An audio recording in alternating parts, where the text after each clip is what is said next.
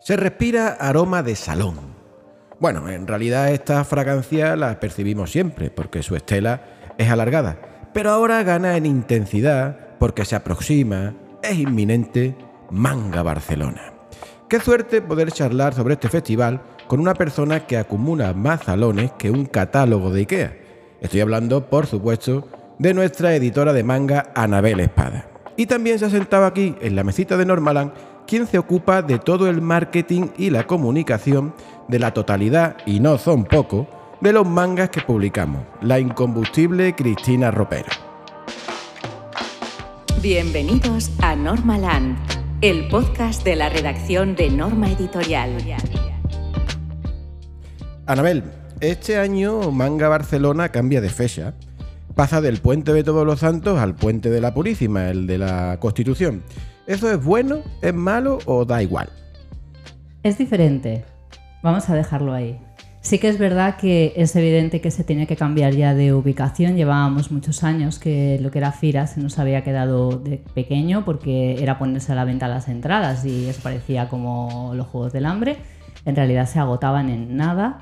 Y el cambio de fechas, pues, pues bueno, yo creo que también puede ser positivo. Habrá que verlo. Este año es la prueba de fuego. Sí que es cierto que al ser festivo es posible que eso facilite que más gente de otras partes de España o incluso también de Cataluña lo tengan más fácil para poderse acercar. Pero bueno, mm, tendrá que verse, también tenemos que hacer las compras de Navidad, pero bueno, puedes hacerlas en el salón. Claro, esperemos que haya mucha gente que la haga ahí. Y como tú bien decías, además del cambio de fecha, también para esta edición se produce un cambio de ubicación de la habitual Plaza España de Barcelona nos vamos a la fila que está en el Hospital de Llobregat, ¿no? Al lado del IKEA. Exactamente. El recinto es mucho mayor, lo que anima a pensar que se puede lograr un nuevo récord de asistencia. Todo indica que va a ser así. ¿Tú qué crees? ¿Se conseguirá? ¿Cuáles son tus previsiones? Tanto lo que asistencia como a éxito eh, intuye. De asistencia segurísimo.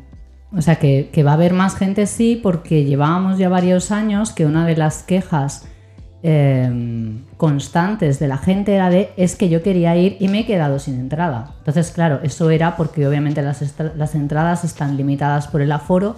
Si el aforo es superior en esta nueva ubicación, hay más entradas, ergo, mucha gente que a lo mejor no podía ir, porque bueno, porque trabajas, porque estudias, porque tú quieres el sábado, por el, el tema que sea, si ahora hay más entradas, hay más posibilidades de que puedas acudir. Así que yo estoy segura de que mucha más gente irá. Eh, eso es indudable, eso estoy convencida de que va a ser un éxito. Luego el nuevo sitio, pues bueno, nos tendremos que hacer un poquito a él. Ahora mismo aquí en la oficina lo que sí que tenemos es un poco de inseguridad, ni siquiera es eso, incertidumbre, porque bueno, antes el otro sitio lo teníamos ya por la mano, ya sabías dónde estaba el bar, dónde estaba el lavabo, o sea, lo importante. Y ahora pues habrá que encontrarlo. Será nuevo para todo, eso es verdad. Eso es verdad. Oye, Cris, ¿y tú qué, eh, ahora formas parte del, equipo de, Norma, pero tú llevas también muchos salones como creadora de contenido. Tú formabas parte del, equipo de Ramen para dos, si no estoy mal informado. ¿A ti qué palpito te da este salón eh, en su nueva ubicación? Yo creo que va a ser un poco, un poco salvaje y digamos que nos vamos a estar bastante perdidos al principio. Sigo sin entender el plano por muchas veces que me lo mire. Y sí que he mirado dónde están los lavabos, Anabel, o sea, están cerca. Y es por eso que esta chica está aquí. la verdad que no sé qué decir porque, como ha dicho Anabel, yo también estaba muy acostumbrada al plano, lo que veíamos en los salones, dónde estaba el pabellón, dónde estaba todo, así que creo que va a ser un poco la aventura. Pero creo que estaremos todos igual, así que lo vamos a vivir como si fuera la primera vez que tuviéramos un salón. Claro, nos gustan los riesgos, oye, lo vamos a coger con ganas. Oye, Anabel, ¿y tú cuántas ubicaciones del salón del manga has conocido? Porque tú llevas muchos salones. Pues yo creo que he estado en todos los salones menos en la prueba piloto. La prueba piloto que se hizo me parece que fue, si no recuerdo mal, porque ya os digo, en esta no estuve, digamos, me lo han contado, fue en el hall de un hotel y era un poco de a ver qué tal y hubo tantísima gente y tanta, tanta asistencia, obviamente se les quedó pequeño, que ya directamente pasaron a Estación de Francia, a Sassoa Francia, que era donde se hacía antes, luego ya La Farga, que es donde estuvimos muchos años, luego a Fira y ahora pues eh, estrenamos esta nueva etapa, en, en, Fira 2, que de hecho está al lado. O sea, hasta dos paradas de, ferrocarril, se puede ir andando también. Y, bueno, he visto la, evolución desde, desde el principio y, y, es ves. Cara, ¿Ves cara en los salones ahora que ya veías cuando ibas a los primeros aquellos? O sea, ¿las caras son las mismas en muchos casos? No, a ver, hay gente que sigue yendo allí. Es decir, hay gente que los conozco pues desde los primeros salones. Entonces, claro, a veces te enseñan fotos y ves fotos y dices, madre mía, qué malos fueron los 90. Pero sí que, bueno, obviamente Oscar, por ejemplo, Manu Guerrero de Selecta, lleva muchos años allí, todos los que somos un poquito del mundillo, muchos de nosotros empezamos como fans y nos hemos profesionalizado. Entonces es curioso pues ver eso, ver a gente con la que tienes fotos en, los andenes de la estación de Francia, literalmente, y los ves ahora, pues bueno, que son editores, son correctores, son, grafistas y es, divertido, es divertido verlos, pero hay muchísimas, muchísimas caras nuevas.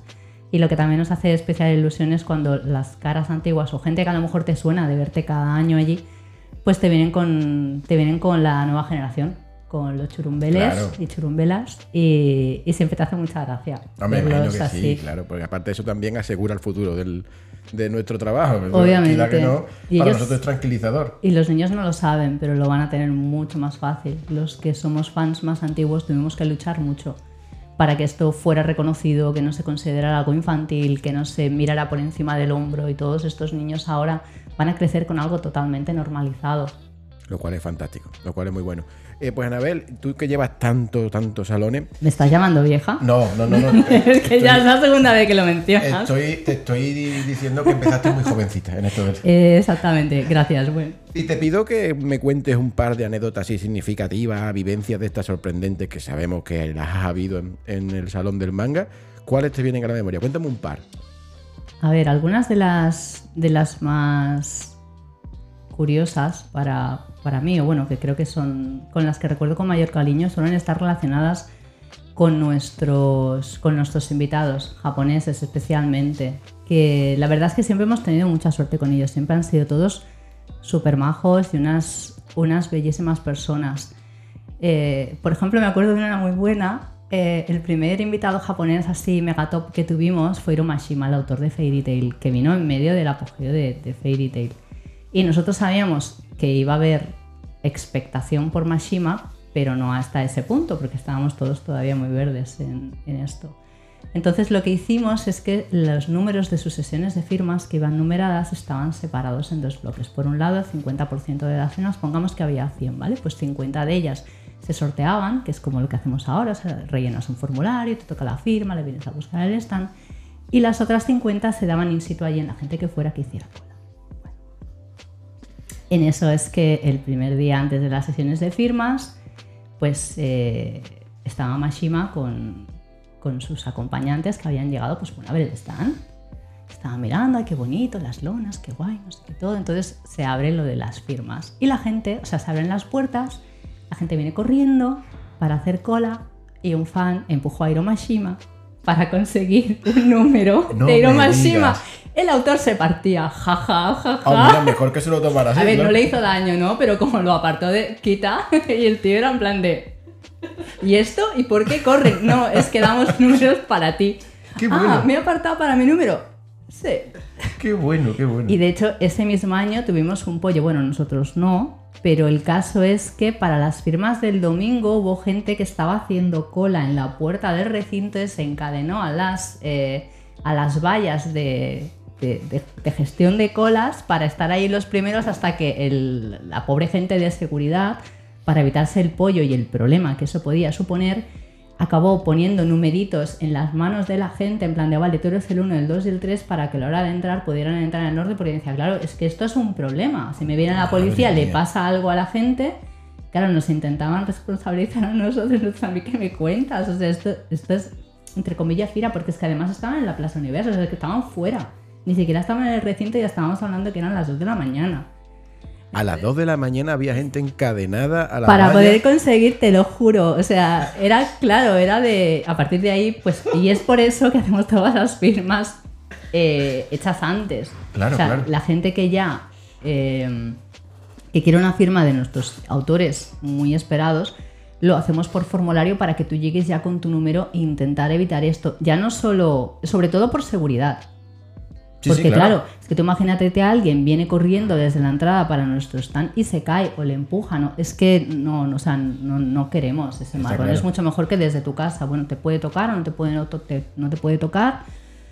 pero al menos es más difícil que, que te hagan daño. Cristina, te he visto a sentir. ¿Tú eras una de las que se ataba a una valla a las 2 de la madrugada No, pero de estar allá a las 5 de la mañana sí.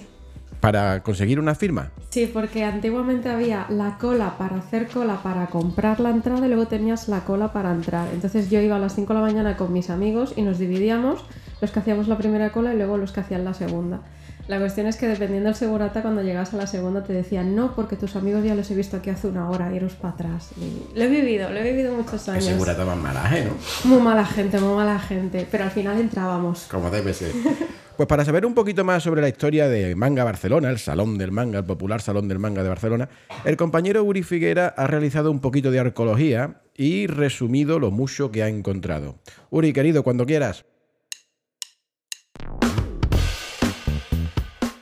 Sí, he resumido bastante porque ya habéis hablado bastante del tema. Y bueno, Manga Barcelona, lo que es el, que era conocido como Salón del Manga de, Barcelona, empezó sus andanzas oficialmente en 1995. Como dato, yo tenía cuatro años en esa época, todavía no había tocado un, un manga. Y, y nada, como ya sabéis, estaba organizado por FICOMIC, la Federación de Instituciones Profesionales de- del Cómic, que esta, que esta había sido fundada en el, en el 88 y después de unos añitos ya se primero hizo el Salón del Cómic y luego vino el, el del manga. Bueno, y como ya sabéis, este, eh, la FIRA ha estado 10 años eh, albergando el Salón del Manga y antes, ya habéis dicho, cuando justo se inventaba la electricidad, estábamos en la Farga y previamente en la época del jeroglífico en la Estación de Francia. Y me, me quiero remontar a esa época para recordar que, mm, bueno, nuestro querido di- director, eh, Oscar Valiente, por, por esos años estaba presentando un, un programa que se llamaba Manga eh, en, en el canal 33 y, y es, está muy bien porque si alguien tiene interés en YouTube todavía quedan algunos vídeos de él de jovencito con el programa y que lo podéis ver y podéis ver un poco el salón de la época porque está como reportero en algunos vídeos y es muy llamativo ver cómo, cómo ha cambiado eh, desde sus inicios hasta ahora. De Bueno, hecho, Oscar no ha cambiado mucho, ¿eh? no, Oscar, no. bueno, me refiero, no. me, me refiero más al salón. Él no, él realmente, ojo, eh, a la fuente de la juventud, ¿eh? O sea, Totalmente. Tiene un pacto guay con alguien. ¿eh? Sí, sí, o sea, Totalmente. realmente sí, es fácil de identificar. El, el salón sí que ha cambiado, pero él se ha mantenido. Y bueno, como dato curioso, el primer salón se llamó Salón del Manga y el videojuego y se esperaba más o menos un aforo de mil personas, que ya podéis ver lo que, lo que ha cambiado en, en el tiempo y bueno, esperemos que este año realmente se, se bata récord y que vendamos mucho. Y bueno, como ya sabéis, este año ya, bueno, ya hemos mencionado un poco, seguro que ahora hablaremos más del tema, pero gracias a que el COVID ya nos ha dado una pequeña tregua, volveremos a tener autores internacionales, que eso, como ha dicho Anabel, puede traer experiencias únicas. Esperemos que nadie se encadene este año, o sí, ya, ya veremos. Muy bien, Uri, quédate por aquí, ¿vale? Interven cuando, cuando quieras. Me quedo. Eh, Anabel, Cristina, hasta donde podáis contar cómo será el stand de norma editorial en esta edición de Manga Barcelona. Muy grande. Muy bonito. Lo cual no dará mucho trabajo. Como el Ikea. Bueno, nuestro salón es más guay. Eh, en principio, este año tendremos una zona de, de venta bastante grande. Intentamos que bastante amplia para que haya bastante. que pueda entrar bastante gente. Pero también haremos, como en los últimos salones, limitaremos un poquito el aforo. Más que nada dentro de nuestro stand, porque es cerrado y para que la experiencia de compra sea agradable. Porque por mucho que tú puedas entrar, si luego no puedes acercarte a ver los cómics o coger el cómic que quieres, pues bueno, pues tampoco tiene mucho sentido. Entonces intentaremos limitarlo, pero bueno, en general la gente... Tenemos dos perfiles de, de compradores, en mi opinión. Está el que llega, coge y se va a caja, porque ya viene con la lista y ya está. Y luego el que puede tener su lista, pero el que le gusta cotillear. Para eso hemos traído no todo nuestro catálogo, porque, porque necesitaríamos un stand muchísimo más grande, pero hemos traído obviamente todas las obras significativas y las que creemos que pueden eh, venderse mejor. Así que si estáis a la búsqueda de un nuevo manga para añadir a la estantería, pasados por nuestro stand porque es posible que os llevéis alguna sorpresilla. Qué bueno. Eh, además, nosotros en Norma siempre nos caracterizamos por eh, ofrecer promociones muy, muy atractivas en, las ediciones del Salón de- del Manga. ¿Cuáles hemos preparado para este año? Este año tenemos, aparte del, del típico 5% de descuento, que es el descuento que se permite hacer en, este tipo de eventos, tenemos en marcha la promoción de la bolsa de Chainsaw que es una promoción que no es exclusiva solo de nuestro stand, también se puede encontrar en otras librerías que se hayan adherido a la promoción, que es que con la compra de un volumen de Chainsaw de cualquiera, puede ser el 12, que es la novedad, puede ser alguno de los, de los volúmenes anteriores, o incluso la edición en catalán, y dos volúmenes más de nuestro catálogo, estos a escoger, pues te puedes llevar una tote bag de Chainsaw exclusiva que se ha diseñado para, para Norma Editorial, de hecho es diseño único nuestro. Y aparte con algunas series escogidas tenemos unos eh, marcapáginas magnéticos pues para no perder el hilo. Ya eso hace eh, que la visita a nuestro stand sea prácticamente imprescindible. Bueno, y luego también es verdad, se me olvidaba, hay cositas gratis. Están los, está la revista Descubre, el Descubre. Tenemos también un preview de Aoashi, que es una de nuestras nuevas eh, licencias que entran en catálogo y que podréis leer gratis el primer capítulo. Y también tenemos los abanicos, que no sabemos, ahí entra otra vez la incertidumbre, no sabemos el calor que va a hacer ahí dentro, pero normalmente en el salón eh, nunca está de más un abanico. Es algo que, de hecho, es una de las pocas promos que nunca ves por el suelo porque la gente se los, se los queda porque te usan. Es verdad, es verdad, siempre se lo llevan. Y ya, ya hemos anunciado las novedades, de hecho, todo el mundo que se ha podido preocupar por saber cuáles son las novedades de norma para Manga Barcelona ya las puede conocer, ¿no? A través de las redes, a través de librerías y demás que ya también han, han contribuido dándolas a difundir. Pero según tu pálpito, Anabel, y también me gustaría saber conocer el tuyo, Cristina, ¿cuál crees que será el título o títulos de norma que lo petará este norma, este Manga Barcelona, perdón? Modao Sushi, eh, Grandmaster of Demonic Cultivation, que es nuestro primer eh, cómic chino, un, un Creemos que esto lo, lo va a petar muy muchísimo porque de hecho ya lo está petando y lo hemos sacado. Eh, básicamente, de hecho también me gustaría aprovechar este Normalan y la plataforma que me brinda para recordar que la primera edición de Modao Sushi de Grandmaster incluye unas postales de regalo. Eh, nos la están literalmente quitándome las manos, así que si estáis interesados en esta promoción, yo de vosotros iría rapidito porque es que a mí me da que esto no llega a Navidad. Y la nueva edición ya vendrá sin las, sin las postales. Así que bueno, si realmente está en vuestra lista de la compra, os recomendaría que no, que no os esperaréis a Reyes, básicamente. Que podréis tener el libro, o sea, no quiero decir que, que tengáis que esperaros a la reimpresión, pero la primera edición es la que viene con el regalo. Y ya me estaban comentando mis compañeros de comercial que, que, van, que estaban volando, literalmente. Así que. Sí, sí, las expectativas se están cumpliendo. Sin sí, duda, la verdad es que sí. Y luego también tenemos otros títulos interesantes. Obviamente tenemos el nuevo cómic de Nakaba Suzuki, que es autor invitado al salón, que es el autor de The Seven Deadly Sins, que nos presenta For Nights of Apocalypse, que es su nuevo, su nuevo cómic. Y tenemos también pues, otros títulos, obviamente autores españoles que estarán firmando en nuestro stand y que pasadas las ferias también estarán firmando por otras librerías haciendo rutas en salones y por España, estaremos informando, así que si no podéis venir a Manga Barcelona, eso no quiere decir que no tengáis la oportunidad de poder conocer a los autores de Liquid Memories o de Ocasan o de Early Lights of Town. Y también tengo otros títulos, pero voy a dejar que Cristina también nos diga, porque algunos de ellos sé que son especialmente queridos por ella.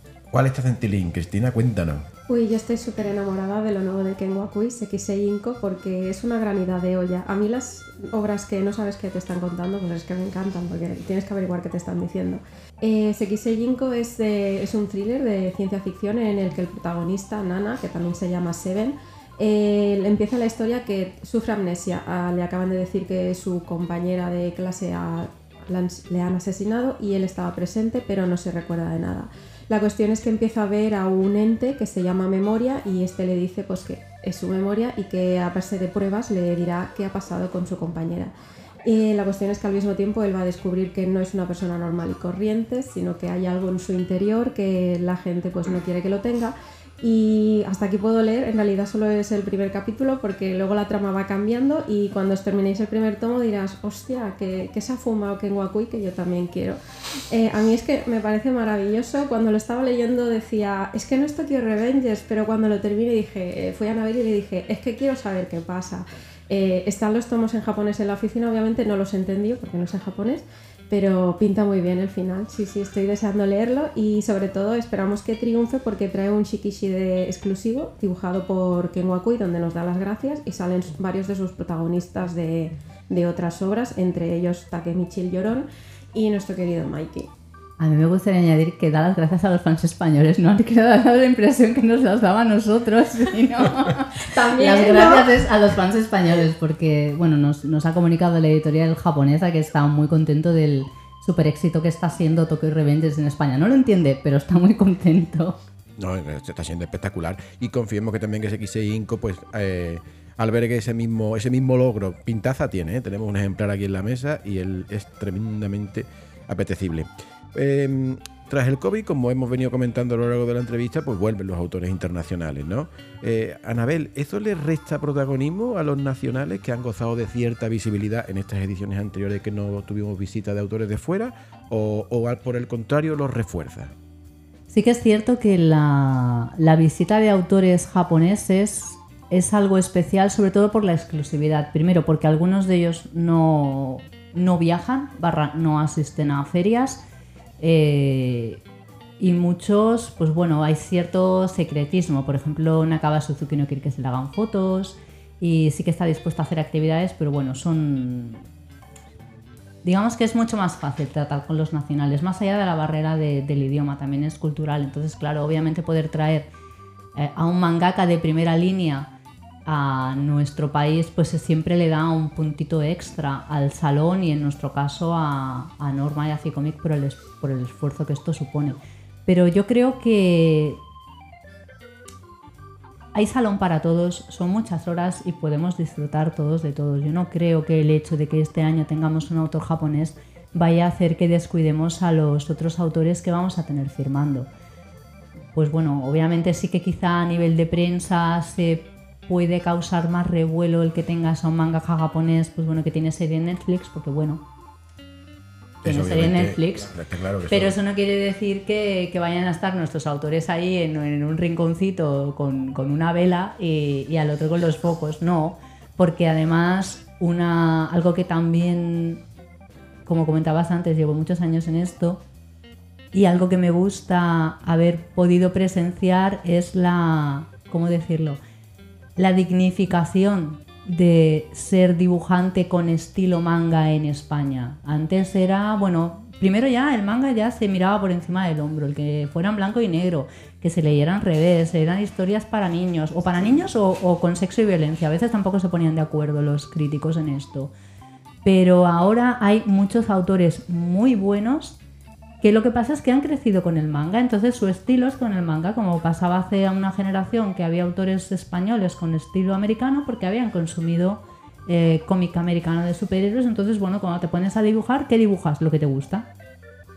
Y es tan sencillo como esto. Y cada vez hay historias y autores más buenos creados, eh, creados pues esto, en España, con, pues, con historias o bien ambientadas a Japón o ambientadas, como el año pasado teníamos, por ejemplo, El tiempo de los tres, era una historia estilo manga de Fidel de Tobar y Bani Bermúdez, ambientada en Barcelona. Y lo explicaban con manga porque es con lo que ellos se sienten cómodos trabajando. Y eso hace también que el lector nacional pueda conectar pues, con alguien que tienes, tienes un bagaje similar. Los japoneses están muy bien, estamos todos muy contentos y acostumbrados a leer manga. Manga, digamos, es japonés, original. Pero eso no quiere decir que no puedas disfrutar con, con Uno Kasan o con Early Lights o con cualquier obra de, de Fidel y Dani. Totalmente de acuerdo. Eh, como, como te has comentado, eh, internacional nos visita Nakaba Suzuki, pero a mí me gustaría profundizar en los nacionales, ¿no? Porque aparte este año tenemos la suerte de que habrá la presentación de dos premios Norma Manga. El COVID nos impidió poderlos presentar años anteriores. ¿Qué nos puedes contar de estas obras y sobre todo de, su- de sus autores? Primero que son de corte totalmente distinto, eso también está bien, porque así, si tuviéramos dos obras quizá que fueran muy parecidas, pues te podrías, te podría ser más difícil elegir, pero en este caso realmente tienes dos historias totalmente diferentes, tanto a nivel de guion como a nivel de dibujo, ambas muy interesantes, volúmenes únicos, que eso también me gusta recalcarlo, porque hay gente que, que prefiere tener la historia contenida en un solo tomo. Y en este caso, pues nos permite, eh, puedes comprarlo a las dos, obviamente, de hecho lo esperamos, pero el hecho de que sean tan, tan diferentes, pues hace que, bueno, una es Okasan, que es la ganadora del concurso del año pasado, que es un manga más de corte más costumbrista, pero ambientada en un pueblecito japonés con ciertos toques mágicos o esotéricos, pero al fin y al cabo no deja de ser la historia de una madre soltera que vuelve al, al pueblo donde se crió, un pueblo que realmente odiaba y estaba, iba loca por, por abandonarle, que por circunstancias de la vida se ve obligada a volver, o sea, la chica ya la, la pobre mentalmente pues no lo está llevando nada bien, encima su hijo es un niño con una discapacidad, o sea que la, la pobre tiene, le han tocado unas cartas no muy buenas en esta vida. Y encima empieza a haber fantasmas, era lo que le faltaba a la pobre. Pero bueno, ya os digo, la historia está muy bien, volumen único, un dibujo muy bueno, muy, muy limpio, la trama se lee súper bien y tendremos obviamente a su autora, Joan, firmando en, en nuestro stand.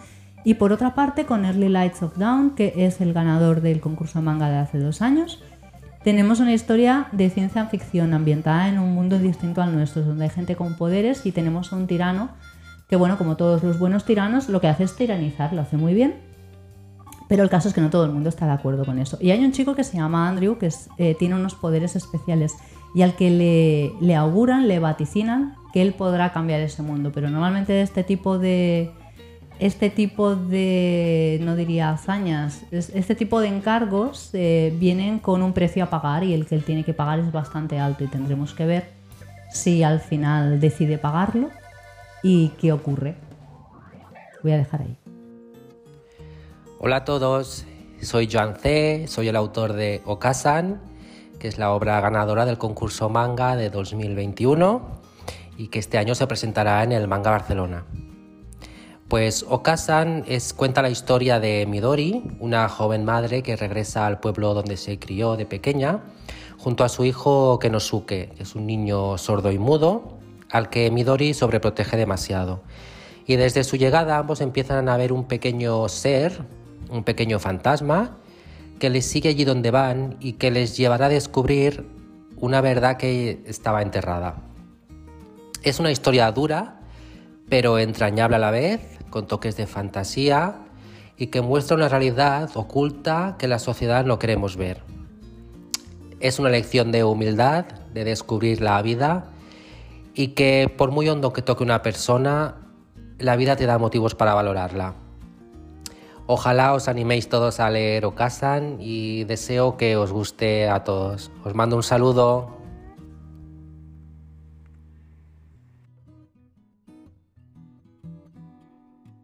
¿Es posible, Anabel, vamos acabando ya, que la preparación de un manga Barcelona iguale en estrés a un divorcio o a una mudanza? A ver, como, has, como bien has dicho antes, yo ya tengo una edad, aunque empecé muy joven, y soy una persona ecuánime, soy una persona organizada. Mis mudanzas y mis divorcios han, estado, han sido muy tranquilitos. El salón del manga es un poco más complicado. También lo estamos llevando bien, eh, pero bueno, eh, es todo cuestión de, de organizarse, de, como había leído una vez, para comerse a una ballena hay que ir bocado a bocado. Y es lo que estamos haciendo, fragmentando todos los trabajos. Sí que es mucho estrés, es mucho trabajo. Ahora mismo, por ejemplo, estamos en, ese, en esa fina línea de que queda una semana para el salón y tienes esa a veces idea equivocada de que sí, sí, ya verás, yo creo que a esto llegamos. De aquí dos días ya no, lo que no esté hecho ya no se hará. Luego todo queda muy bien. Y lo peor es la sensación que tenemos en el equipo manga y, y en mis compañeros que también están haciendo el stand, de que creemos que se nos está olvidando algo. Pero Esa no sabemos qué está. es. Eso siempre. Y está. llegaremos ahí y diremos, ostras, en los percheros. Y nos faltarán los percheros. Pero bueno, como digo, está el Ikea al lado, también hay un Bauhaus, así que sí. Maravilloso tenerlo tan cerquita. Está Sí, claro sí, que y sí. le vamos, y le vamos a dar uso. Oye, Cris, y tú que este, llevas muchos salones, pero este es el primero dentro, digamos, de una, de una editorial. ¿Cómo estás viviendo los preparativos? ¿Con cuánta intensidad? Pues estoy pensando a ver si me muero, porque estoy muy estresada. El otro día tuve que darle la pastilla a mi gata. esta voz. Sí, sí, Con que no sabemos si se va a salir de aquí y se va a tomar una pastilla, vamos. No, el otro día tuve que darle la pastilla a mi gata Lita y me estresó menos. O sea, y Anabel sabe cómo es mi gata, o sea que estoy muy estresada. Sobre todo las redes, que yo os prometo que en cuanto tengo fechas las digo, pero es que no las tengo. Será pronto, será pronto sin duda. Pues Anabel, Cristina, muchísimas gracias por haberos sentado aquí en la mesita de Normaland. A vosotros por invitarnos, ya sabéis, estamos ahí al fondo del pasillo. Gracias. Y a todas y todos los Normalanders, mil gracias como siempre por escucharnos y si tenéis ocasión, no os perdáis este manga Barcelona, que va a ser increíble.